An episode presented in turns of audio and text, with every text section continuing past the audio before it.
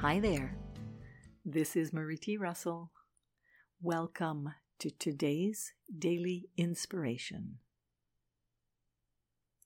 Today's daily is inspired from the card entitled Conform in the O Cards deck.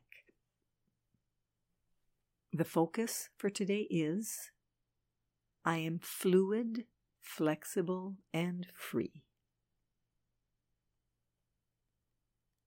One form of rigidity is when we conform to the norm and don't express our true nature.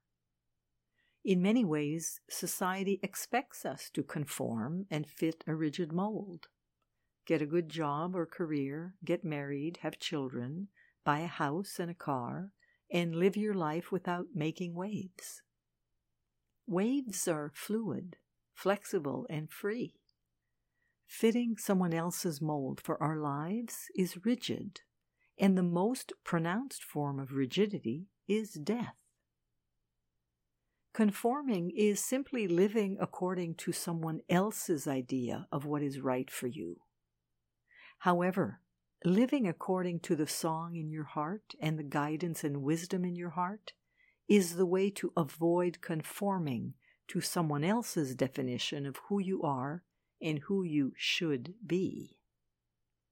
When we listen to our own heart, sing our own song, follow our dreams, then we are being true to ourselves and stepping away from a rigid path of conformity that is devoid of life, creativity, and joy.